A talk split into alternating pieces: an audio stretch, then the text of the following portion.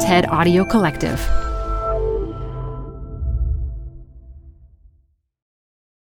Hi, I'm Debbie Millman. Canva is great for designing visual content for work, no matter what industry or department you work in.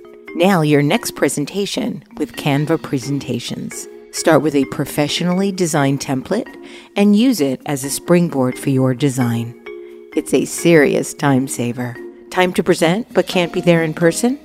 Enter Canva Talking Presentations. Record yourself presenting and add your talking head to your slides so your audience can watch your perfected presentation anywhere, anytime. Start designing today at canva.com. Designed for work.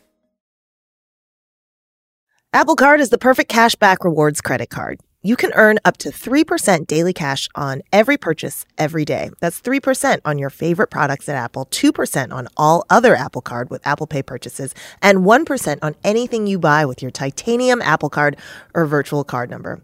Visit apple.co slash card calculator to see how much you can earn. Apple Card issued by Goldman Sachs Bank USA, Salt Lake City branch, subject to credit approval. Terms apply. We have a fellow who imitates me perfectly. He makes a living imitating me. Plays in rock bands, Vegas and so forth. His name's Ralph. We call him David Lee Ralph. This is Design Matters with Debbie Millman from DesignObserver.com. On this episode, Debbie talks with David Lee Roth about his childhood, about his long career in his new cosmetics business, and about how he has avoided crashing like so many other rock stars. To be perfectly fair, I've had my wild excesses, uh, but it usually involved corn, alcohol, and women. First, a word from Debbie from our sponsors, then her interview with David Lee Roth. I love music. I love listening to music and entertaining with music and singing along with music. And I love music playing all through my house. Even before Sonos asked if I'd be interested in partnering with them, I had a Sonos system in my home. I chose Sonos because the acoustics are breathtaking and the design is world class. Speaking from years of experience, everything about setting up a Sonos system is easy and intuitive. All you need to do is plug in a speaker and open the Sonos app. I can control the sound through my app, through Apple AirPlay 2, or my favorite, with my voice. And the sound? Well, the sound is glorious. Sonos works with experts in acoustics and engineering, then collaborates with Oscar and Grammy winning producers, mixers, and artists to ensure an unprecedented, state of the art listening experience. Sonos also uses a remarkable technology called TruePlay to ensure that Beyonce sounds like Beyonce, and Kendrick sounds like Kendrick, and Radiohead sounds like Radiohead. I am so thrilled Sonos is partnering with me here on Design Matters. If you want to know more about the best sound system in the world, please go to sonos.com to learn more. Support for Design Matters is also provided by Wix.com, which puts the creative power of building dynamic websites back into the hands of designers. As anyone who has spent time in a WYSIWYG platform knows, what you see isn't necessarily always what you get. On the flip side, for some, it's far too easy to get lost in code and lose the forest for the trees. Wix.com allows you to find your own personal sweet spot and take control of your site with their drag and drop editor, hundreds of advanced design features such as retina ready image galleries, custom font sets, HD video, and parallax scrolling effects. You even have serverless, hassle free coding for robust websites and applications. With Wix.com, you have total control of your web design like never before. So join Wix's brilliant community of designers, artists, and creatives at large around the world for free and ask yourself, what will you create today? When David Lee Roth was a boy, he liked to draw at the kitchen table. When he asked his mom to come over and look at what he'd created, before she did so, she would ask, Should I get a magnet? In other words, either the drawing was worthy of being displayed on the kitchen refrigerator, or he was wasting her time. David Lee recalls looking down at his drawing and thinking, I can do better. David Lee Roth is still pursuing mastery. The lead singer of Van Halen is just back from the Ultra Music Festival in Miami, where he performed an electronic dance remix of his classic 1980s song, Jump. David Lee is a best selling author, a multi platinum rock and roll star, and a businessman. Today, I'm going to talk to him about his multifaceted career and about some of his latest projects, one of which is a new line of skincare products for tattoos. David Lee Roth, welcome to Design Matters. Wow, that's a hell of an intro. Yeah, you're a pretty impressive dude. A humanitarian. Absolute I philanthropist. don't know what when you look in the mirror in the morning, we always recreate ourselves, especially here in the United States. And if you live in the here in New York City, this is like a Benetton ad going crazy. Every every nationality, every great accent. Within two blocks, you can smell the fragrances and aromas of 14 different kinds of meals. So creating yourself is great. Well, I want to start by talking about your family. So, your uncle, Manny Roth, owned the jazz club Cafe Wha in Greenwich Village in the early 60s and booked some of the first shows for Dylan and Hendrix. He not only gave Richard Pryor his first shot, he also became his first manager. And got him his first job on the Johnny Carson show, which, in uh, terms of race, was a monster epic, monster epic thing. Ooh, he pissed off everybody. You mentioned a, an interview that your uncle did when he was 96. I found this quote and I and I want to read it because I thought it was so interesting the parallels. Um, so he said this about you going over to the cafe when you were a little boy. I used to fix him up with ice cream, whatever he wanted. I didn't try to turn him onto anything, but maybe it was osmosis. I was in the center of the scene there. All you had to do was carry an empty guitar case, and the girls would follow you. Let's discuss the girls because Aunt Judy had legs up to her earlobes, I'm telling you, and everybody would circle around. And I remember asking Manny at one point in time, well, that's one of the comics who's always here and he's always looking at Aunt Judy. Who is that? That was Bill Cosby. He had just gotten out of college. He was working his way. This is like early 60s, 1961. Okay. I remember coming out of the little tiny midriff, said there's somebody talking to himself in the mirror. He said, Oh, that's Rich Little, the impersonator, practicing his stuff. He's on John Carson coming up like this. And uh, because Judy had all these great looking model girlfriends, all right, and this is when Cher and Streisand were on the covers of Vogue as models and stuff like this. All kinds of characters. You used to get Woody Allen used to come sniffing around and they used to laugh and joke and say, uh, nah, he's hanging around with all Judy's girlfriends. How did Manny Roth influence you? Uh, that there is such a wild diversity. First thing I saw when I walked in, I was maybe seven, eight, somewhere in there, years like the 1961, like that. I was always told, remember everything, memorize everything from the time I could remember those words. So First thing I saw was a Virgin Islands steel drum band that's in a basement downtown. It's still there, the cafe. Yeah. Okay, MacDougal, whatever. I came out of a center of a whole lot of foment and conflict, a lot of Shakespeare going on around me. And I loved it. And I learned you got to try everything. You got to eat every kind of food here. You got to get to know every kind of person here. You better start learning some different languages. You better start, start, start like that. And I did. Just haven't stopped yet. You've said that the healing, happy side of your family came from your dad. And while your mom was an art teacher, you learned to box from your mother. And I'm assuming that you were speaking metaphorically? All the best boxing is technical. If you have the best super uh, technical boxers, the most adept at it, it's kind of boring to watch because it's like watching people play chess. But you learned from your mom. Oh, you bet. In what and, way? And mom is unforgiving. Mom won't sugarcoat it for you. She's been kicked out of three homes now because she's unforgiving when the food's wrong.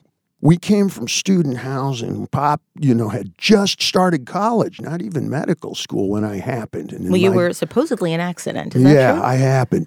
And so it was not a happy arrangement. Pop was never home. The only time he was in the family is when we went to visit him down at the hospital. He was an intern, a resident. In those days, you had to live there, you know, the white shoes and the whole thing.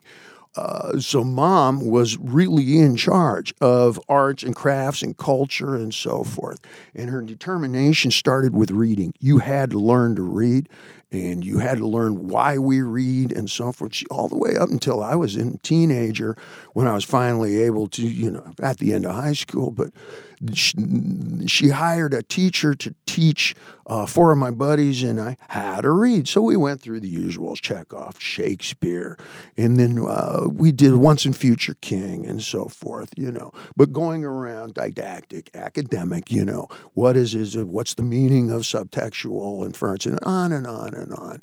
Um, I learned early that you're going to have to cross train your brain the same way a guitar player is going to spend his life in a corner practicing scales, the same way a Go master will dedicate his entire life. They call it training. You don't play Go, you train at Go. And then if you're good enough, you teach Go. Let's talk about your first psychiatrist visit. Your parents thought you were super active at six years old. They even thought that you might have had autism. What was the psychiatrist diagnosis? Uh, when I was born, well, one of my legs is about an inch and a half longer than the other one, the left is. So anytime you look at pictures of me doing the spinning back, uh, whirling, whatever kick, it was with my left leg. My right leg is the strongest. When I was born, I had flat feet, the rickets or whatever. It's not rickets, but you know, etc. And I had to wear braces uh, for the, I don't know, first three, four years, whatever, like that. Um, it was very unforgiving treatment back then. You had to sleep with a metal bar between your feet, and I had to spend all day and all night like that. Okay, first on my belly, and uh, if I was on my belly, I read. Mom would just leave stacks of magazines and books. Didn't matter what, because I was just I read because I couldn't flip over. I have two more questions I want to ask you about your childhood.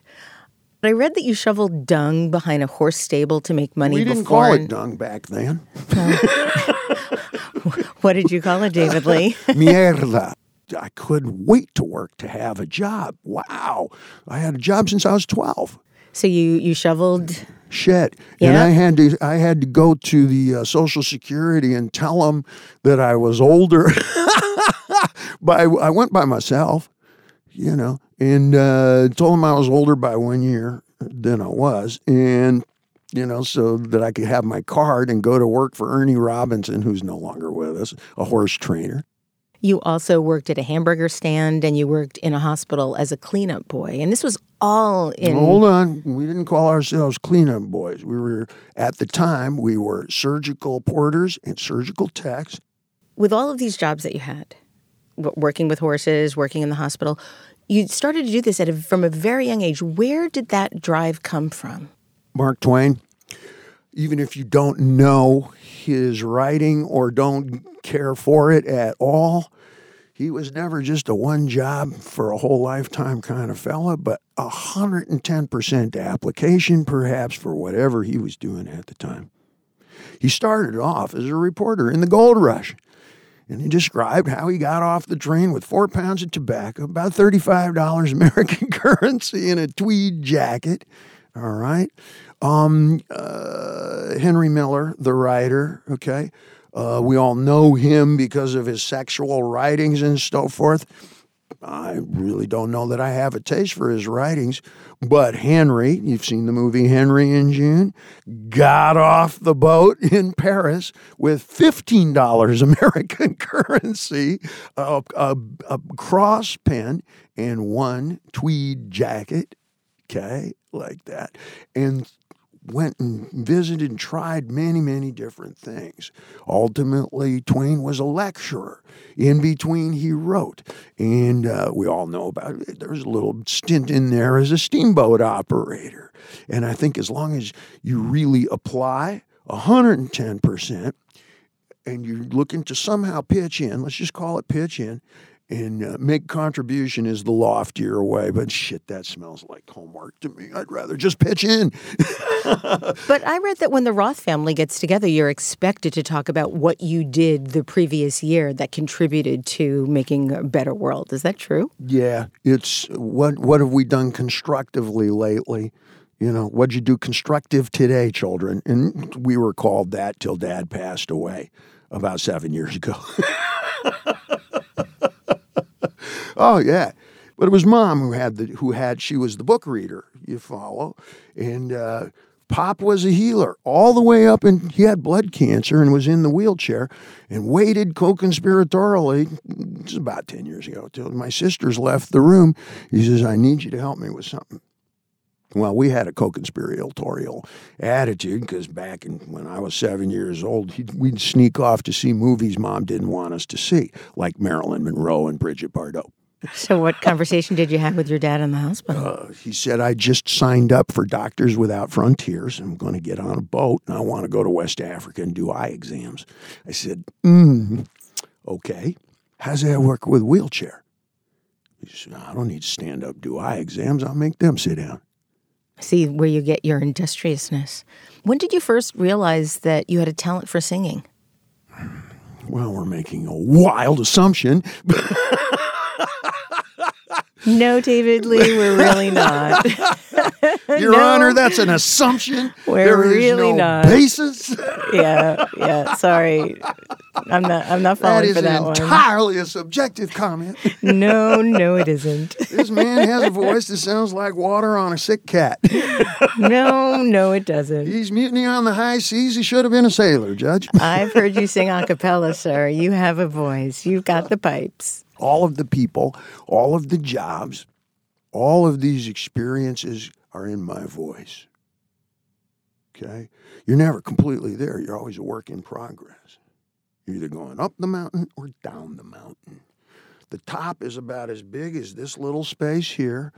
It's usually fucking freezing. I've been up some high mountains. Okay, everybody's waiting. Well, you get the fucking camera ready. and then I forgot the flag. A lot goes on up at those tiny little summits, and then it's down, down, down. All your time is ascending and then going back down the mountain. You follow? I do. Your time at the top's almost insignificant. You're freezing. You hold up the flag. Fuck, hurry up, Ray. Stuff that shit back down there. Get your glove back on as fast as you can and vacate. So it's all in the planning. It's all in the doing. I never assumed that I was great, but I have always assumed that I could make you feel great. I can How? make you feel young and skinny from 800 yards out. Give How? me two choruses. How? Give me a few moves, okay? We're going to engage. We're going to talk because my instrument is exactly what we're using right now. Now, I haven't started to work yet. I'm legitimately answering questions, but I could reverse this very quickly, young lady. I'm sure you could. Mm, I'll make you feel so desirable and young, and fuck it, when I'm going to have a drink. mm That one cigarette a year is right now time. So I'll buy did- you that drink. When did you realize? when did you first realize you had a talent for singing? I never decided I had a talent. But you for started singing. taking singing I lessons? loved it. You just And loved it. I loved it from the time I was seven. Okay, and it was my first school play. I was in third grade, and again, scruff of the neck. It was okay. What this play was teacher's going to help you learn uh, the libretto. This teacher's different for the dancing. Now you got to go get measured for the costume. Now is dress rehearsal. It was codified in Boston, Massachusetts, um, Brookline, Massachusetts. Do you remember what play it was? Uh, well, it was about, uh, I don't remember the title, but there were different uh, facings of books Wizard of Oz, Alice in Wonderland, etc. And I was Mr. Bookworm. I still have the glasses mom made for me, mortarboard, etc. Shall I sing it to you soulfully? Because Yes, if I sing it please. like a little kid, it's. No, sing it I'll, I'll update it a little bit. Please. There, my name is Mr. Bookworm. I hope you likes to read. Hey, did you pay to get in here? and I would just go from book to book and open up, and Wizard of Oz characters come out and whatnot. Uh, beyond that, I didn't learn to sing from happy and celebrative and whatnot. Um, I don't sing to celebrate. Never did. But I uh, give that- me two minutes, and I'll share with you where I really learned to sing and where the code comes from, because I rarely ever talk about it. Okay. A fella named Salo Blumenthal. Uh, I was in fourth grade, and we were studying for bar mitzvah. All right, and uh, Not a lot of people know you're Jewish. Mm-hmm. it's the middle name because it's Indiana, you know. And um, uh, Blumenthal would walk in and he carried the weight of the world on his shoulders. He was as wide as he was tall, and he wasn't very tall. And we would be sitting here. We were wiseacres. This is, you know, the 60s, the hippies. It's, you know, flower power and Grateful Dead and the doors and bring on through to the other side. It doesn't sound like bar mitzvah to most ears. and uh, Sailor Blumenthal would walk in and he'd always do the same walk. He would take his old sports coat, cheap jacket off, and take it off, and he'd roll up his right sleeve first there's nothing there. And then he'd roll up his left sleeve and he'd lock eyes with you. And he'd see the number tattooed on the inside of his forearm, which was his camp number. And then he'd roll his other arm up like that and lock up to see if you were still looking. If you were new in the class, he'd look to see because that was his orchestra number. And he would tell his story. Inevitably, the newbies in class would ask, um, What are those numbers? He'd say, Well, this was for Birkenau and this is from so and so, and this is my orchestra number. And they'd say, Were you, you know, what did you do in the? I said, I sang. Inevitably, somebody like a Ricky Weiss sitting behind me or one of the Weissman brothers would go, What happened if you didn't sing good? And he was very serious. He would lean forward, he'd go, You didn't sing good, you went up the chimneys. And more than once in the next five years, I would hear, Mr. Roth, if you cannot find it in yourself to sing for those who did, sing so you don't go up the chimneys. I think of that every time I sing, every time I write, every time I dance. It is so compelling. Let's take away all the earn the money and support yourself my latest review from somebodysomebody.com. That is the most deterministic, compelling thing that you could possibly tell a kid. Can't be more thankful. Wow, what a fucking slap, a fucking wake in the face for a kid who might have gone in a wrong direction. Keep in mind, I got sent to my first work related environment when I was 13. My parents took me down to the police station in Pasadena and had them tell me, You fuck up again, you're going to a foster home. That's exactly what happened to me. Mom was very unforgiving. Now, okay. your sisters have said that there was a bad Dave and a good Dave, and the bad Dave came from Sibyl Roth. That means assertive. Okay. It means compelling. It means determined. Okay. When you say a bad person, are you talking about ethics and morals?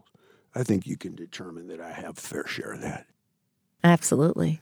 Today, what qualifies as bad is very different. is very different. yeah. Okay. You're all, we're always compelled now more than ever, perhaps, to determine what is a good critic.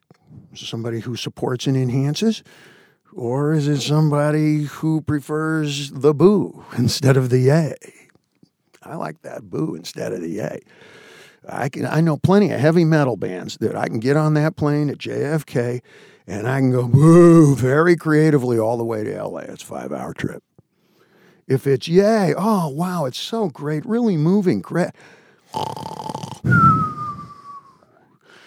critique, observe the flaw do you follow? And oh, yeah. Diane Arbus, the photographer, she says, My whole career was based on the flaw. We all think we have it together, and I'm paraphrasing, but we all have a flaw somewhere in the program. Those pants are just a little high water short, that belt buckle, white with polyester.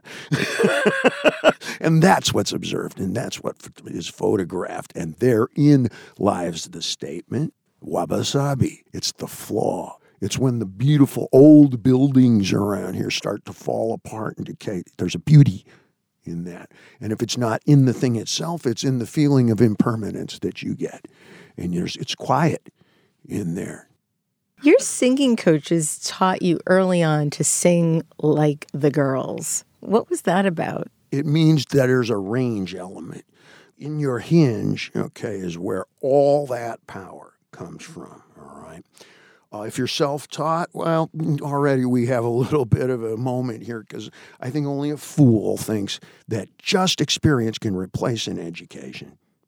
All right. So if you want to cross train yourself up so you can get your voice up into that stratospheric level of Aretha Franklin levels or uh, Chaka Khan levels, okay, um, as well as singing way down. You know, my business manager out there handles Taj Mahal. Oh, blues man and everything. You hear that grind in my voice now. And, you know, in terms of uh, how I would call what I do, I'm soul growler. All right. And I'm not operatic, far from country. It's, ah, I'm closer to Wilson Pickett. Ha! Then, uh, and then a cleaner folk tone. All right, for example. When you start working with bands, somebody's always sick, whining, complaining, or just got divorced and doesn't want to sing. I'm that guy. okay, I'll take your part. You follow? Yeah. As as the drum major, I gotta know every instrument. So you were the in band. understudy. I gotta know every instrument in the band. If you're gonna if you're gonna be a band director, you gotta know every instrument and be able to hum it without the paper. And how many book. instruments do you play? Well, define play. I can sing the cover off the ball still to this day. I take lessons in jazz guitar regularly. And I started with my guitar teacher maybe 10, 12 years ago. And I said to him, I would like to be able to be at a beach bar somewhere, somewhere foreign, somewhere tropical. And there's an acoustic guitar, all kinds of interesting folks sitting out. I want to be able to put a jar out front for tips and do an hour without singing, which I can do now. So let's talk about your musical career. By by the 70s, you made your way to Pasadena City College, where I believe you took some theater classes. And this is also where you meet for the first time Edward and Alex Van Halen. Tell us about that first meeting. I didn't meet Eddie and Alex at uh, music school. Okay, that's close. There's, you know, it's hazy history because we didn't have smartphones.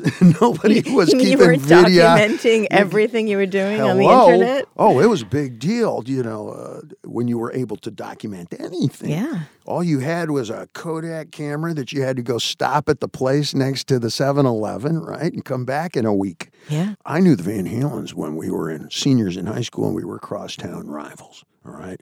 I was Diamond Dave because I came from the busing program, all black and Spanish speaking schools and other. I was the other. That and the Japanese girl who was always good at math. and Cindy Yamazaki wins the math award again. That always happened out of 34 kids. All right. You sound like you're a little jealous. Well, I do math as a way of life. I caught up. All right. Um, it had a re-informing impact on my life that is musical, social, spiritual, everything. Like I started off, you know, uh, I dip it in sugar so it's more digestible. But when I tell you about the cars I have, it's not because I'm trying to bro you and dude, what are you driving, bro? I'm making a statement. What's the statement? It ain't a Tesla. It's not an off-road vehicle with knobby tires. I own a 1951 Mercury lowrider and a 66 V dub. I'm making comments. Those are answers to questions you may not have asked yet. All right. Same thing if I tell you uh, the music that I listen to. It's a bit more predictive. All right. But in my case, whew, that's across the board because I was forced to listen to all kinds of music, you know. Uh, the running joke being I was abused as a kid, musically. Mantovani. Those eyebrows were working full time right there. It- we were forced to listen to everything, and we went to free everything. Student day, student matinee. Free family day, free family dress rehearsal matinee, student day. And I saw every Broadway play and every uh, art gallery opening and, you know, on and on. Museums and battleships. And it wasn't all just, you know, friends and whatever, because uh, my family was all in the military, Air Force, and so forth. So we went on the battleships and the submarines and the frigates and the schooners and the museum exhibits as well. I'm a combat hippie. Peace, love, and heavy weapons, just in case they don't want to fall in love. So tell us about meeting the Van Halens. We were crosstown rivals. They And played what were you what were you fighting about? well, they played heavy, heavy metal, you know, Black Sabbath kind of note for note. It was spectacular. But there were no girls in their audience. And I came from, you know, uh, Earth, Wind, and Fire, Superfly, James Brown, uh, Al Green, you know, social music. Um, so I approached Van Halen and said, I think I know why you're not getting club gigs. Personally, I just dance test everything. Something as simple later that hip hop uh, rediscovered uh, Aerosmith. You know, it's, it's a perennial. Well, it's about Al Green beat, probably 110 beats a minute. That means you can dance without spilling your drink if it's an open drink. Any faster than 110 BPM, you're going to start spilling your drink. Okay? So, but which is okay, but get ready. like that. And that's funky. And a power trio can play the hell out of that. And we did. And we ultimately had a set of some 200 songs. I personally would test. The combination was miraculous. We had a wonderful diversity to the sounds. You'll hear Latino, Hispanic sounds and influences in some of our most popular stuff, even though you think of Van Halen as, you know, hit the weight stack and, you know, conquer the next mountain kind of stuff, which it is. You know, you'll hear like at the beginning of uh, a song that a lot of folks don't know, but they know the song is uh, Jamie's Crying. It's the beginning of Wild Thing, one of the most well known inarguably well known hip hop rap songs. Well, that's not heavy metal. Tell us more about some of the songs and where they came from or what inspired you to write them. Broadway, in terms of the formative thinking, okay, has always been based in terms of, let, well, let, me, let me isolate down to one fella Leonard Bernstein, okay? Uh, that's uh, Porgy and Bess and West Side Story. Let's start right there. Whether or not you know or care of the play, it's the format of it. Things like thredonic, which means we're going to keep playing the song, but now we're going to start talking. And now I know Tony like I know me. That is, that is the Jets territory. And you're kind of in key and you're moving through, and there's the narrative and ex- explanations, and you actually have a conversation, and then you go, When you're a Jet, you're a, and you break into that song. So I just having been trained to that, I put that in a song like, I don't know, he talking about love, which sold 10 million before MTV was even an idea. Um, and this is a time when people just were hating on our kind of music. When I came out, it was all about punk rock and mohawks on one side, and uh, I'm going to strike that pose and Saturday Night Fever, baby. Have your records ready. Those were amazing moments. Late 70s, easily an epoch on par with a culture like the Roaring Twenties in terms of the arts, letters, gastronomy, you know. Now, if somebody says to you, let's go see Springsteen on Broadway, are you really there to hear the songs? Me neither. You're here to there. It's mostly the in between. In fact, got rid of most of the songs and it's all in between. And I'm in because I go for in between the songs as much as the songs, the brains, the flavor, the stories, the talk. You want me to give you a little example? Yeah. You having fun? Yeah. You go first now. What's the best meal you ever had? I had a meal at the Hotel du Crillon in 1987. It was the first time I ever tasted foie gras. Foie gras. Mm-hmm. Wow. Yours? And Oh, it was unlike anything I'd ever experienced in my mouth. It was unbelievable. what did it taste like? Heaven. Okay. You have a poetic license and you're using it on me. My hands are up. Okay. My story takes two minutes. Okay, let me hear maybe it. three. And I'm going to title it Why We Miss Anthony Bourdain So Much and Why He Was So Important. Okay. For some reason, I get worked up when I do this story. It's one of the few times I get emotional, like choked up sometimes. Whew. We thought we were going to die. We'd had four days in New Guinea, and we hadn't eaten. I can't I really have trouble with this story. And I had put the trip together, trained for it for over a year. There's four of us, plus a couple of bearers, and one of them named Toby, fellow with a bone in his nose. And we were in the highland jungles of New Guinea. And we had gotten up to 10,000 feet in the Star Mountains in an attempt to crow, ran out of food, got totally lost in the jungle where a lot of people have disappeared. We really thought we were going to die.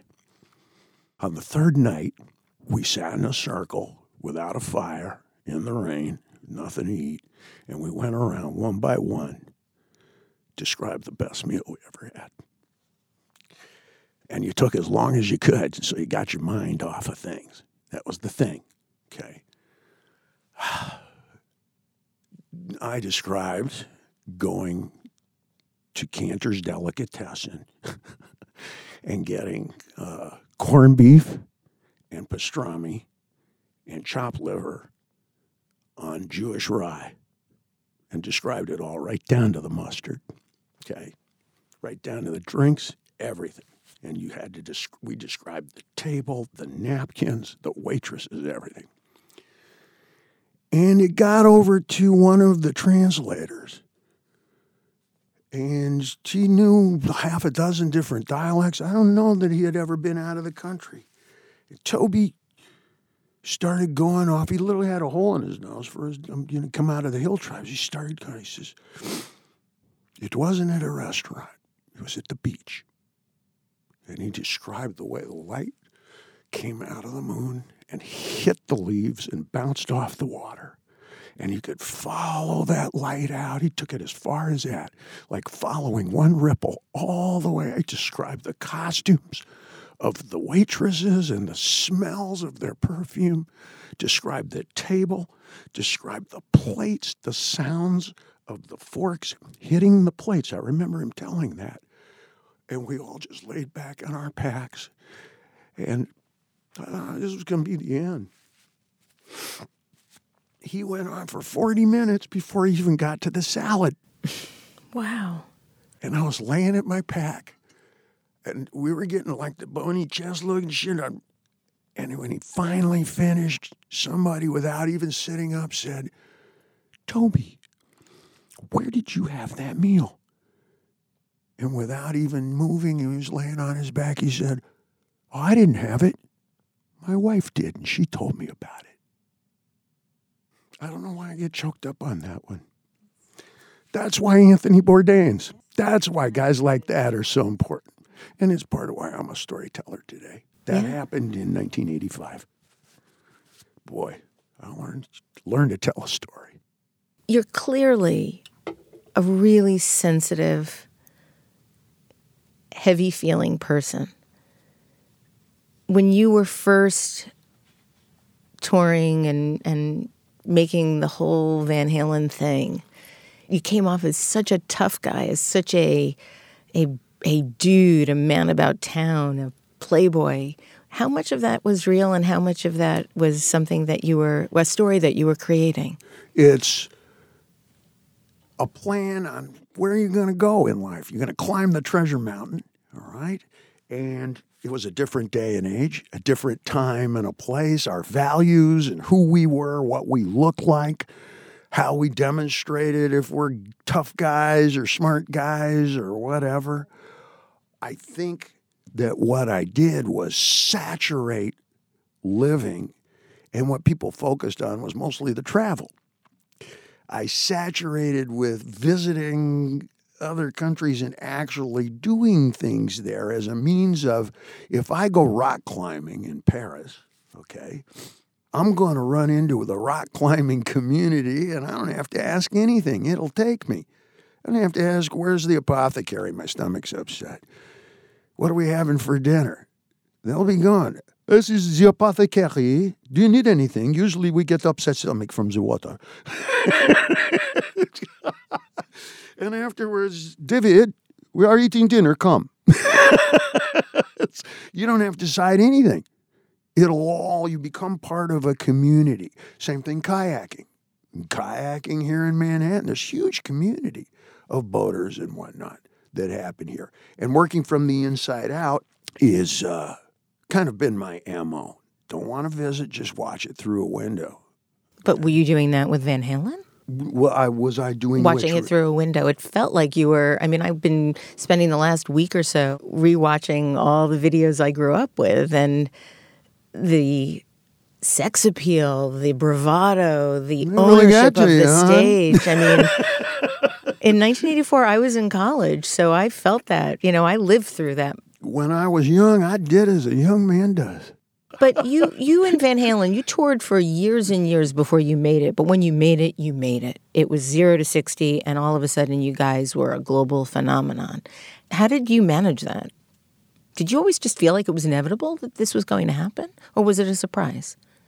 we were always confident that we were going to survive and make it in show business based on a paradigm that was still a bit unusual in our culture uh, at that time and today, which was we were an album band. We were not singles driven, and even through the 70s, it's a singles culture. All right. I recorded Henson Recording. Big shout out to everybody at Henson Recording and La Brea and Sunset, because today you're going to run into a McCartney, a Metallica, and a Mariah Carey all in the same day in that studio. Okay. They did We Are the World in there and whatnot. But it's the most famous because that's where the Mamas and the Papas did all their singles. All of these are gone, you know, etc. That's uh, the Mamas and the Papas. And uh, uh, what else? They're famous for all the Carpenters singles. Sing, right. sing us a, a Carpenter song. Well, I can sing it like that. We only just begun to learn, to learn. But singles is what really was, uh, you know, the 70s version. You had three minute songs, three and a half minute songs. Uh, the idea of an album band really started to kick in then that you could make a living with that. But again, when I was discussing in the late 70s, even the Sex Pistols, uh, Jesus, uh, whatever, never mind the bollocks, you know, Antichrist, this four minute song that was produced by the guy who did uh, Blue Oyster Cult. Didn't know that shit, did you? But you had you had Dark Side of the Moon, all of the Yes sort of double albums that they were doing, Relayer and Topographic Oceans, which were really high concept. Yes, and you have a great memory, but for most of the world, it was all about singles because pop music, rock and music was relegated to one hour a week in Holland up up through the 80s. I'm going to mispronounce it wildly, but I was talking with Armin van Buuren about, I bet you grew up to Alfred Legensted's Betonshow, which played rock and roll one hour a week. I think it was on Wednesdays in Dutch radio. Okay. So the media got a hold, they decided you do this, you're a category, you fit like this, you know. But you broke all of that. Uh, it was word of mouth and also the value of a live show. Performing live uh, is uh, arguably our forte, or at least mine. Interacting with somebody, engaging with somebody directly, you know, somewhere between my Carnival Barker personality and my uh, uh, MC, okay, and Maitre D. I am the devil's son in law. Is it true that you wrote uh, Running with the Devil in 18 minutes? Let's qualify that for professional bearing, okay? 18 minutes and in your entire life. Well, you know, somebody asked me that at one point. I think it might have been Howard Stern asked me. He says, How long did it take you to write uh, Running with the Devil? And I thought for a second, and the truest answer is, well, if you've watched a thousand movies and tried to memorize the soundtracks, if you've read a thousand books and tried to remember everything you've read, if you've met hundreds and hundreds of people and tried to memorize their stories, and you've had more than two or three different jobs in your life, and a million air miles, it take about 18 minutes. Yeah, well, the, the, the great designer, Paula Scher, who designed the Citibank logo, drew it on a napkin, but said that, and it, and it took her about 10 seconds, but I it said know- it took her yeah, 10 but seconds I know and Paula 31 Scher's years. background that goes Yeah. all Oh, the way back to almost every album cover she's done. Yes. The jazz ones with the airbrush were the Yeah. best. Oh, I think the Boston album, although she hates when I say that. come on, you, it is. She learned from uh, individuals that were surrounding all the best arts and crafts comes from a group, a gang, a collective.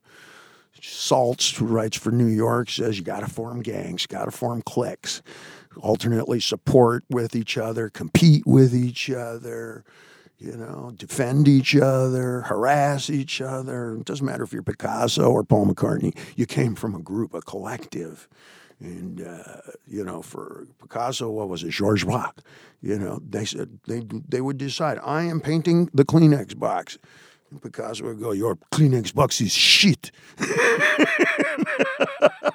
and try to outpaint the exact same Kleenex box. And today we think, oh no, auteur he worked alone. Ah, the only one who ever did that was Prince. Yeah, some people think that the, the best way to get your best work is to have a nemesis that you are really, really competing with. Mm, well, I'm going to enlarge upon that is that your best teachers, your best coaches, the ones who are going to get the most dramatic, uh, most combustion out of your engine will be your most hated, your most feared, and your most disastrous adversary. Absolutely. Because you know how to bullshit everybody else. Whenever I feel really, really, really bad about myself in my life, I think about what can I do to better the people that don't think enough of me. well, a good answer to anybody who criticizes you in any way, you can you know you can drop them with a simple throw by going, you know what, you may be right sometimes that leads you to some self examination, but it's even more academic than that. It's chemical. Figure out in advance something that you need to think through, whether that's a family issue. Oh, shit. How do I tell mom about this? All right, there's a reunion coming up. I'll tell my sister first, then we'll show her the bill. that kind of thinking. Or, oh no, I just got fired what the fuck am I going to do? That kind of thing. Or blank canvas, blank canvas, blank canvas, blank canvas. Paint something, will you? Like uh, you figure out something you need to get your brain working on, right? Like this. And when we call channeling your fury, okay, or your pain, or your self pity, very important. Do not be embarrassed by it. You need time to feel sorry for yourself. Tell your spouse. All that's got to go into the work. And the time when you are most put upon, some soul crushing nonsense that happens to you. It doesn't matter if they fucked up your hot dog at Papaya King or you just got sued and lost everything. An 80 piece move. Oh, you just lost 80 pieces off the board? Can you tolerate swings like that? And your adrenaline and all that serotonin and all those great chemicals are going to kick in like when you drop the plunger on a nitrous canister in one of those cars in Fast and Furious. Number six is best. Whoa! And now get to thinking about what you got to fix. Have it in your back pocket. Because if you try to go, okay, I'm going to channel now, no, no, no, your sales are up late. You're going to ruin your boat. You fucked up. Try it again next time. Go get drunk. Go to sleep. Smoke some pot. Slow down.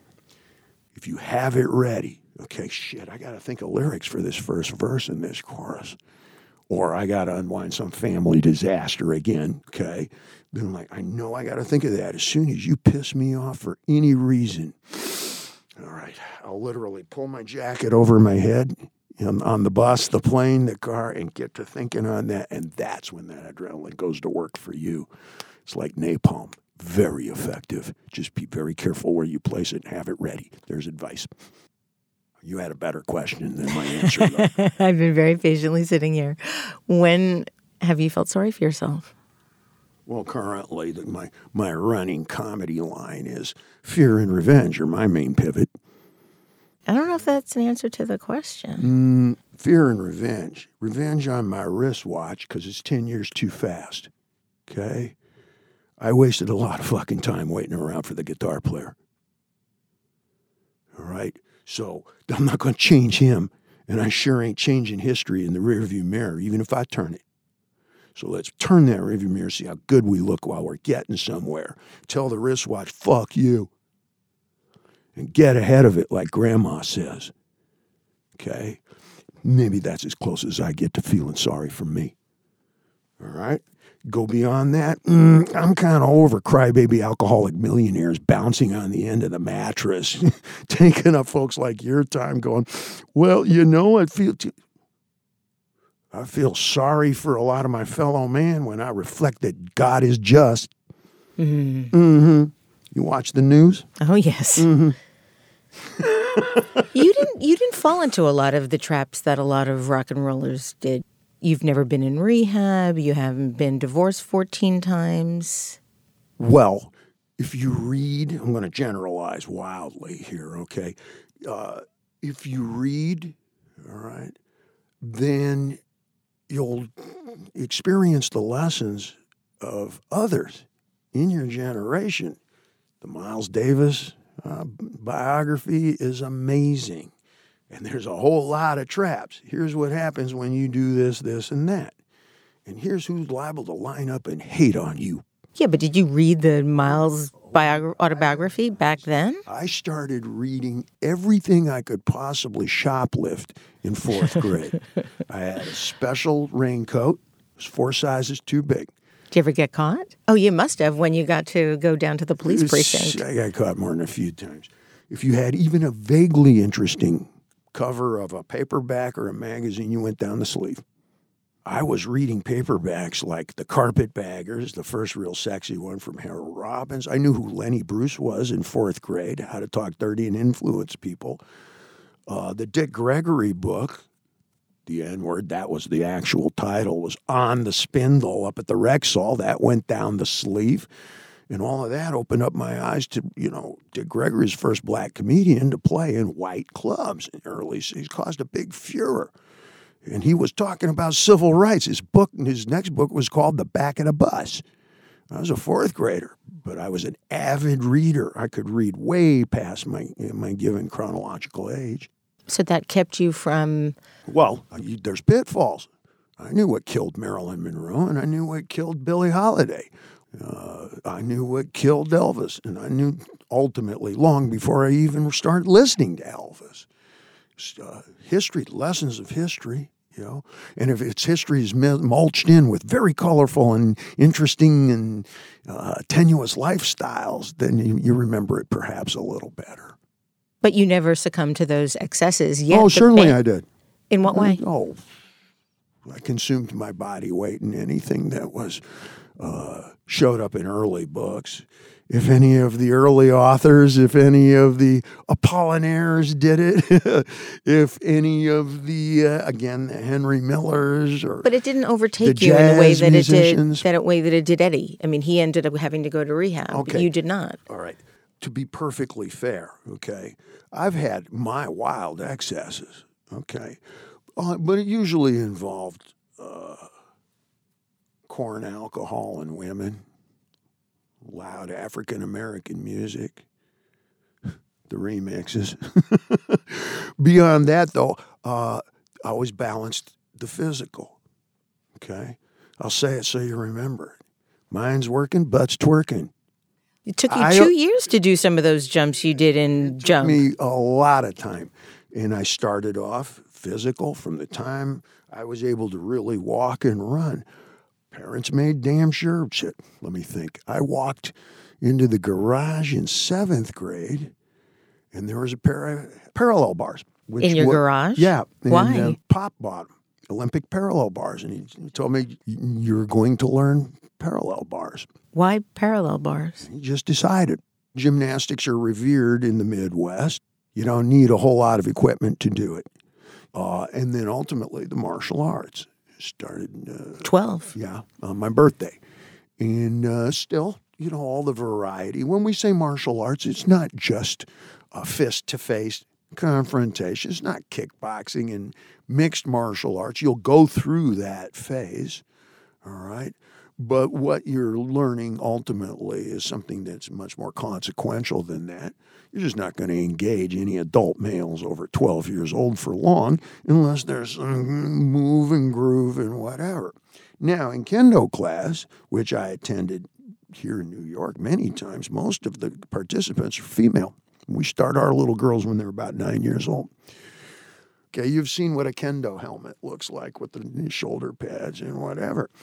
And you teach your little nine year old girl what it means to have a 180 pound monster like me come screaming at her with a bamboo cane. Now, of course, you just lightly tap, we take care of the kids. But she learns that all this smoke and fury doesn't mean shit. Okay? All your micro traumas go out the window when you learn that screaming and yelling and sweat and threat of fuck you in 82 languages. That's what I assumed right off the bat and she'll begin to develop her core, her core strength. Now, I come from a show business where most of the folks in front office have all the spiritual core of a cannoli. right? You give me somebody like Gaga or Pink, yo. And there's there's a determination there that's kind of old school, like from the '50s or something. They work hard. Gwen Verdon, and there's a new uh, documentary coming out about Fosse and Verdon, yeah. who did uh, Damn Yankees and all of that kind of a thing. Whatever Lola wants, Lola gets. Well, that isn't by genetics. You got to teach little Lola how to swing a sword. And it doesn't have to be a sword. For me, my word is my hand, my voice is my sword. I'll get the job done long before anybody draws the pistol, Sarge. At the height of Van Halen's fame, you said that when the people scream so hysterically for such a sustained period of time, they're screaming for themselves, not for you or for Eddie, but because they see themselves reflected in the band. You feel your own strength, your own power. You feel like you could march on trouble. How does that happen? Oh, it happens almost uh, religiously. Get before me, devil. All right. If I say it like that, you go, that's preacher's meeting. That's gospel. That's four square Baptist. Yeah. It's the exact same mechanism. First, you start off looking at the preacher, and then your eyes roll back in your head. And you start reaching up, and it's about you at that point. You feel strength. You feel uh, the confidence. And for those who don't know how to say a prayer, I'll say it, and you dance to it. You released Van Halen, Van Halen 2, Women and Children First, Fair Warning, Diver Down, and then came 1984. Jump was actually the first video I ever saw of the band, and I was mesmerized and kind of overwhelmed by the sexuality and power of the band. Um, why did you leave the band? All rock bands are always on the verge of breaking up at any given time. Okay. There's a lot of fury, a lot of competing egos. There's always going to be something that is a determining misdirective factor. Sometimes it's alcohol, and sometimes it's your wife. Okay? And the wife started going, you know what? You're the important one. You're the one the audience loves, not your brother. And they started listening. Why didn't you ever get married? Honestly? Yeah. I'm not well adjusted at all.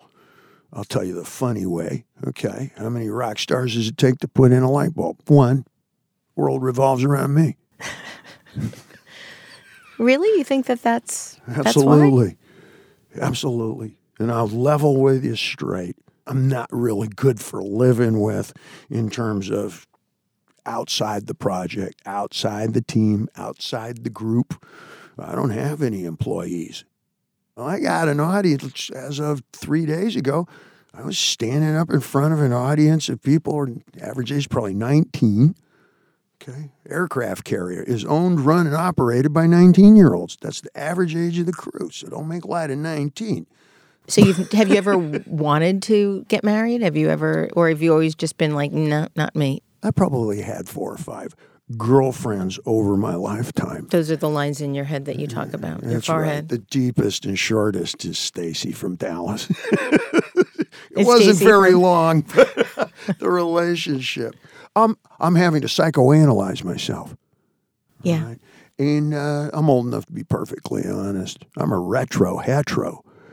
Um, but in terms of the process and uh, courtship and whatnot, at this point in time, I'm just target. I'm just an agenda. What do you mean? It means I'm something to be appropriated. But what about your own feelings? My own feelings are Am I being appropriated? Am I being manipulated and maneuvered into here? Because I'm out trophy now. Right. All right. The idea I was just going to bump into somebody, and then first thing I'm going to hear is, I like the real Dave. Really? Because I haven't even showed him to you. So, so I'm assuming that we we've gotten very little of the real Dave today. Oh, you got 100% of real Dave. Really? here. Absolutely. Okay, good. That's good to know. Absolutely. Um, one of the things that I was really struck by in all the interviews that I listened to was how good a mimic you are. So you can do Leonard Cohen, you can do Aerosmith, you can do ZZ Top, you can do Ricky Ricardo. It's kind of amazing. Well, okay. First off, I was taught very early on from my singing teachers before I was a teenager to learn to sing in other languages. I know. Because you're using, I don't know, maybe there's 17 different muscles that make your armature, the way you set your jaw and create your tones for different languages. The way you set for Urdu is different than English, which is different than British. And it, well, it starts to move like that. The purpose being is cross training. Trying to imitate people directly is you're also going to work that sound. And uh, in fact, let me try and put my headsets on because what really got that going is when they fired me from doing what was supposed to be the uh, Howard Stern had left. He'd Yes. gone on to Sirius XM, and I got the 103 whatever the K Rock kind of thing, and they took away all my guests because they said I was playing too much ethnic music. We know what that means. We that I was having late night humor too early in the morning. my guess for Larson is so I started interviewing dead guys. Secret, I did both voices. I, Yeah. can, I can tell that now. Yeah, yeah. Full disclosure. They were dead. No, I interviewed Hendrix Like I said, and so forth, and had to do the voices. And well, Diamond Dave. He was a good man. And do a little Springsteen, right? Because, and I looked out the window and it was Clarence. And to tell you the truth, we'd, we'd seen saxophone players before in Freehold, but none of us had ever seen anything like the snowmobile he was riding. that is good. Start to, well, obviously, I spend a lot of time by myself. Okay. it's been a lot of time. It's worth it very- if you can figure out how to do that. I have a uh, teleplay coming up. I've been working on for three years. All right. What's It a is- teleplay? Well, I don't know what you're calling it today. I call it The Martians Are Landing. Thank you, Orson Welles. You know, it's sound effects and Right. so forth. Been working on this project for three years, and uh, I play all the parts. All right. And they have varying uh, different kinds of accent, and all the Fort people who is coming to Fort talk for David. You, you sit in airport for nothing, you maybe entertain for self all of these people, why why bother? I tell you why, because every fucking one of them is in your voice later. It's way of getting a little bit fucking closer, isn't it? Hello. I can tell this. And you get that far into it. And don't forget, SC. My inner child's like a little fucking more than Edward James Olmos, SC. This was a good idea for an interview. What were you thinking, local? I wasn't. Clearly. It's not always for fun. You know, you get that far into somebody's soul, and then that gets into your voice. Every time I sing, every one of them's in there. Yes. Orale, mija. Now you're in it too. So are you, Essie. You've said that your favorite audience is disbelieving non believers and non smilers. Why is that? Oh, at the incept. If you're already loved and accepted and it's a birthday party, and yes, that's one experience. Everybody knows every word every song that I sing. They know them better than I do. We have a fellow who imitates me perfectly. He makes a living imitating me. Plays in rock bands, Vegas and so forth. His name's Ralph. We call him David Lee Ralph. And I, I watch videos of Ralph because he has every key bullet point move, you know, every archetypic thing that I do. Sometimes I forget to do the back bend. I forget to do the back bend.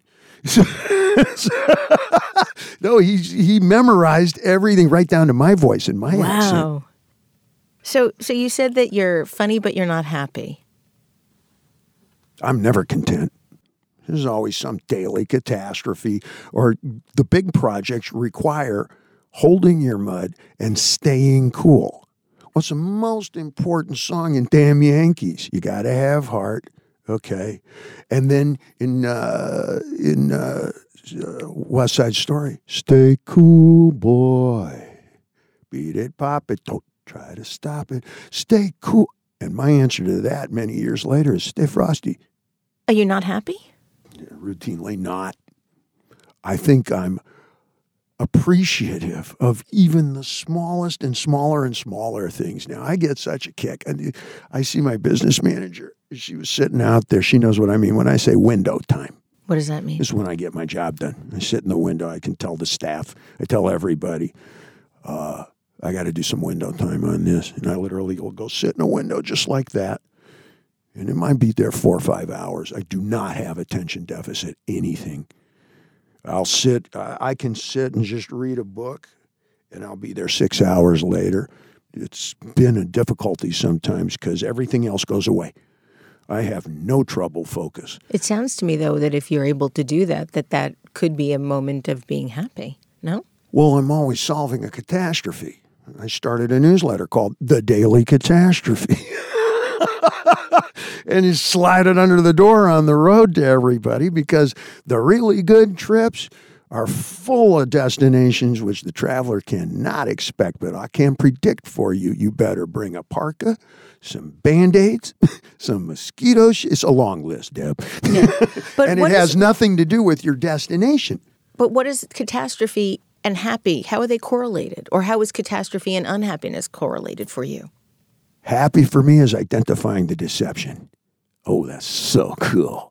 Whether that's on a chessboard or in a business negotiation or listening to a political speech, that's a popular one today.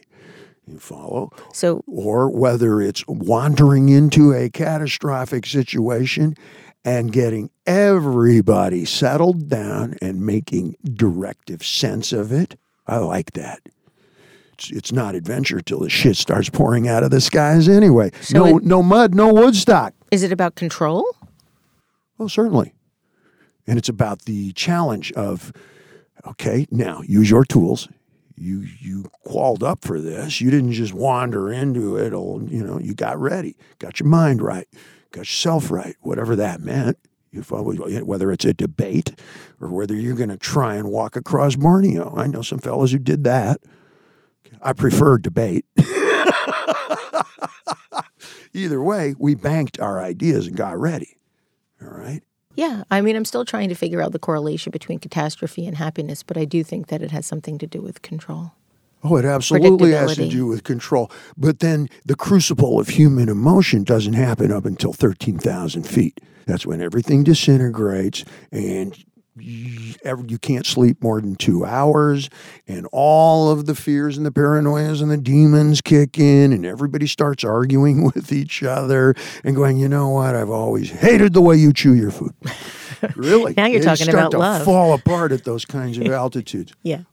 What made you decide to start Ink the Original? Ink the Original is a product of my complaining, whining, almost killing myself, and almost killing the team dozens of times out climbing, kayaking, surfing, camping, camping, more camping, walking, bicycle. I use my bicycle every day to go to the 7 Eleven instead of the car. All right. I'm an expert at what not to do. Why is that? I've done everything wrong. I have nine really good scars all over me. I got seven surgeries. I'm I'm the bionic dude. The Watkins team, Dr. Duffy, and these guys forget it. They saved me, yo. Everything you seen that uh, free solo, the movie? Oh, I've almost oh, killed myself on all those climbs. Unbelievable. Couple of Alex's climbs, I almost killed the team. that movie I make no bones. Is incredible. It's not about free soloing, it's about persistence. It's an incredible movie. Yes. if I'm an expert at anything in outdoor craft, field craft, and so forth, that's where it comes in. And over the years, um, swearing up and down, okay, I'm going to create this, this, this, and that, and here are all the basic concepts. Well, I started with when I went and showed mom my tattoo. And she says, What do you do when you go to the beach? Okay, there's special requirements here. And beyond, okay, it's got to be scent free, transparent, reapply. Reef Wait a safe. minute. Wait a second. What about if I go climbing in this shit? Last thing I want to do is get this on my hands again. You want to go into the salt water? Let's not kill the reef. I did not realize in my insular world that there was a huge, huge market for this. I started creating stuff that was for folks who really do live in unforgiving environments. I call it backpack friendly. All right. It's got to be identifiable in a foreign language. I can identify things in foreign languages, but in case I have to tell the cook, memorize this one. You see my ink logo. Can you handle it with gloves? Etc. Because all of our stuff is tactical and practical. What made you decide to start the company? What made you decide to take your life in this direction? I've never been in business outside of art centric song and dance. I saw it as an opportunity.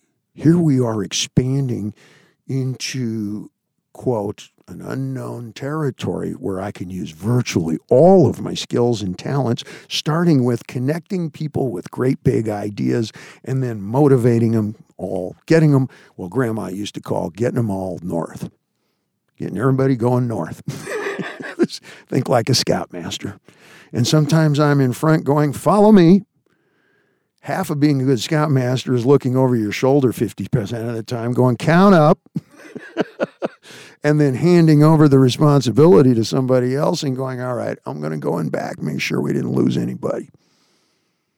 And I get to do all of that in many, many different departments and divisions of what we do here that are far more expansive than simply making records or perhaps even touring, although it is supremely inclusive of everything in those departments that I've learned.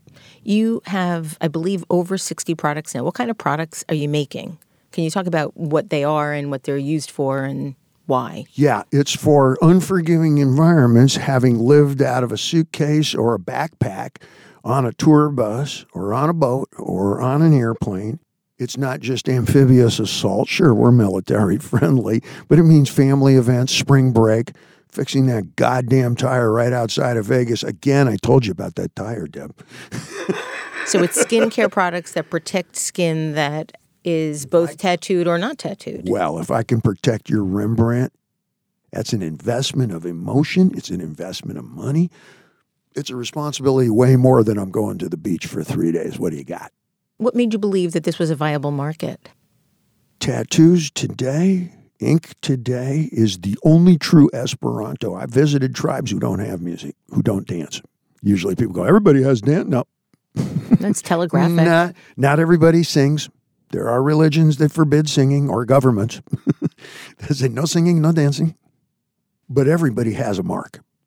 Everybody will carry the mark, even if it's not ink. Somebody who uh, Islamic or uh, Mohammedan, whatever, when you are bowing three times, four times a day, you'll have a mark.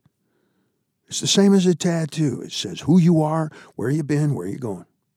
Right? It's how we communicate when we no longer speak each other's language. If you got cupcakes on your forearm, you're a baker. You got pinnacles on your shoulder blade, you you were a prisoner somewhere. You got four little dots, where'd you do your time? You got hearts in a musical note. I see you up near Lincoln Center. You Juilliard? Yeah, nose violin case. My name's Dave. right? You see what I'm saying? I do. Okay. I read that when you're at a sushi bar, you might consider folding back a little of your shirt sleeve to get better service. Uh, that works until they figure out I'm Jewish. How on earth do they figure that out? Are you wearing a yarmulke? the, the sense of humor. Oh, okay. Okay. There are there is Yeah. no Jewish chapter of the Yakuza. I doubt there ever will be. And if they have a sense of humor, it's certainly not larcenous, co-conspiratorial, and uh, laugh to win. Now, you're not just going after the tattoo world with this new product line with your company. You're actually going after companies like Procter and Gamble. if I can protect what I perceive to be the most difficult thing to protect, you've got a Picasso on your arm there. If you want to wait around till you're my age to hit the weight stack, you'll look like a 60 something who goes to the gym three times a week. Outstanding work. Let's try again. Start now, you'll be able to fool them for years, says me. All right. Well, if you start Keep that tattoo looking good. It'll keep. It'll last a whole lot longer, et cetera, et cetera. Okay. Using that accelerated technology, the rest of it now is at our hands. Okay, because we can do packaging, we can do printing, we can do marketing. There's probably 17 different labs that we deal with now for our products. Because if you want the best beeswax, you're going to Carolinas. And my directors of affairs do that specifically. All right. Most of the products that we deal with on the Duane Reade shelf are made in New Jersey at a single factory with a French name. You're all thinking of it, right? Because there's about four of them that Yeah, have French names, and they're all made and they're Yeah. all made in New Jersey at one factory. That factory makes all of the stuff, and I took a small batch, artisanal approach. I've used the example of ice cream. Everybody likes ice cream. Everybody generally likes coconut vanilla. Well, if you want to make some really, really superb vanilla coconut ice cream, going to have to learn some French because the vanilla lady lives in Tahiti. and the cow lives up in Wisconsin. You don't have to learn French, Thank you. although the cow appreciates it. really, it's way more work. It is way more labor intensive. Adds a few cents more to the price, but what you're getting is the equivalent of super fine small batch scotch. Super, you're getting a case of the best premium Dom Perignon. Okay, the the best stuff How's the business doing so far? superb. We just had a fella offer, no shit, 25 large to get involved in investment, 25 million. Nice. Straight up. And we're in our very first season. But take a look around. When you think of ink, you won't be able to see anything but. Virtually everybody is walking around with some version of who I am, where I've been, and who I plan on being. Why do you think that that change has shifted? I mean, 50 years ago, 40 years ago, maybe even 30 years ago, you know, people that were wearing tattoos were subversive. They were prisoners. They which is exactly why we started wearing it because it works to the anti-hero. And the anti-hero doesn't mean the bad guy. Okay? Think of all those old clint eastwood movies. Think of any detective movie. The hero is always arguing with the police boss. God damn it callahan you break up any more cars i'm never every police thriller has the irate police chief It's a right? trope. Yep. And the hero is anti that guy. He's going to break the rules to get it done. Okay, that's what the anti is. And the anti hero is probably going to have sideburns. He might smoke cigarettes. He might actually be a Tony Soprano kind of guy. He may wear blue jeans instead of a business suit. And he probably has a tattoo. Rock and roll has made our living in the rebel cell you know, this is, we are anti heroes. We're against supposedly the codified, the format, the expected, the overly conservative. You follow? Yeah, but that's not really rock and roll anymore. Oh, yes, it is very much. Well, I mean, yes, no, it's still rock and roll. There just aren't that many people doing it in that Well, way. rock and roll has transmogrified, and now they're wearing businessman haircuts Exactly. and anti gun lobby. Okay, it's the same. Anti gun lobby is the same as we're not going to take it because uh, civil rights or we want the vote. also, we're always confronted. Uh, I've been really aware of this since living in Japan with our our we and I'll say to myself, am I going to be an original or an archetype? And what is your answer? Both. Out of the How do you arch- tell the difference? well, I think the original is a combination of many different types. If you if you really follow note for note, okay, I'm going to be an archetype. This haircut, that kind of cigarette. Okay, let's let's build one. French archetype, late 70s. The American uniform was a bomber jacket, Levi's, straight legged. Okay, cowboy boots. you follow three day face. Marlboro cigarettes. It's archetype. All right, I'll take the cigarette and the boots. But over here, I dig those Viet Cong pajama pants. We'll take a pair of those. And I like over here. You know what? I'm just going to wear that trench coat. It's, it comes from different places. Original, you're going to borrow and access. You're going to extrapolate. You're going to extract, and uh, you're going to use it. It's going to, you're going to make it your own. And you do. David Lee, I have one last question for you. You said that you simply have to be creative all the time. You have to create new things, and you never have writer's block. What advice would you have for somebody that does have writer's block? What would you tell them? Banking. Don't sit in the middle of the room waiting for Jesus to talk to you. He's busy. You bank your ideas long before you sit down in front of a microphone or before you sit down at the empty page with a pen in hand. I do both. Before you approach the canvas. As you go through your day, anything that inspires you, and for me, it is language. That's a big pivot to me. So the taxi driver may have an expression. Taxi driver turns, I said, How's it going? He tells, huh, There are some days. Wow, what a title. Add two dots to it. There are some days. That's a song title. Wow, That's that a book title. That's the title of a lot of my history. and don't be foolish enough like I do to think you're going to remember it. Bank it, put it on the page. You follow? I do. That's the simplest expression of it. You're banking your thoughts, your ideas, and no no useless days. No wasted days. Wasting time is important to me. There's time that you just want doing Look out the nothing window. Yeah. is is means a lot to me.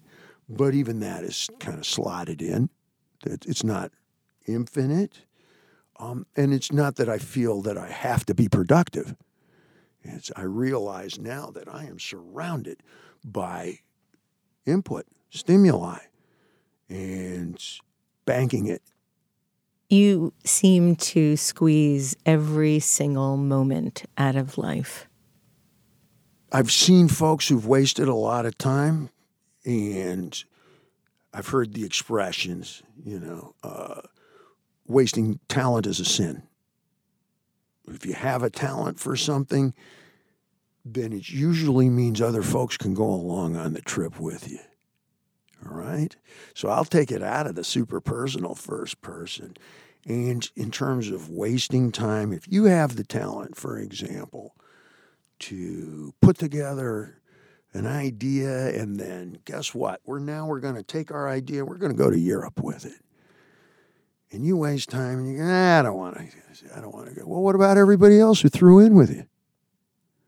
Not everybody's going to be a group leader in life. Somebody like yourself, you're a team leader. It is incumbent upon you for everybody else who throws in with you to do field trips, to illuminate, to entertain. You dig? And if you can't find it within yourself, you do it for them. You follow my reasoning. Yes. So, David Lee Roth, thank you for being such an incredible force in the world, and thank you for joining me today on Design Matters. Deborah, great questions. Thank great you. ideas. Thank, Thank you so you. much. Thank you. For more Well, information. let me answer that this way.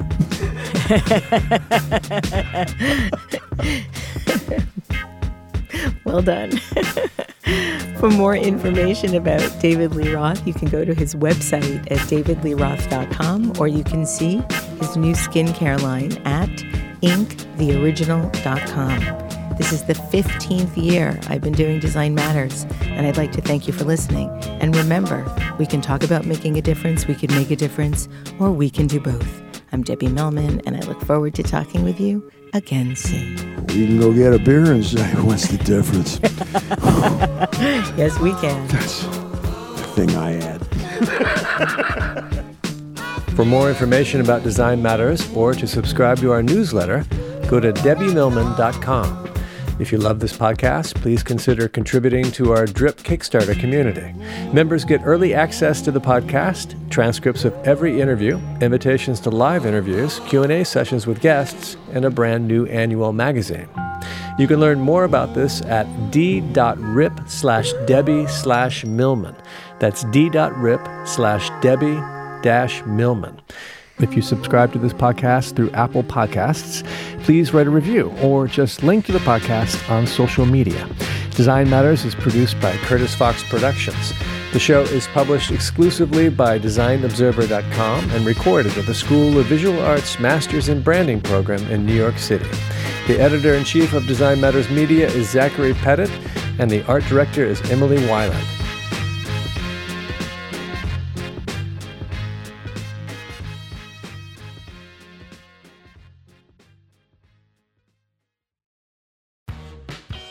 You're growing a business and you can't afford to slow down. If anything, you could probably use a few more hours in the day. That's why the most successful growing businesses are working together in Slack. Slack is where work happens, with all your people, data, and information in one AI powered place. Start a call instantly in huddles and ditch cumbersome calendar invites. Or build an automation with Workflow Builder to take routine tasks off your plate, no coding required. Grow your business in Slack. Visit slack.com to get started.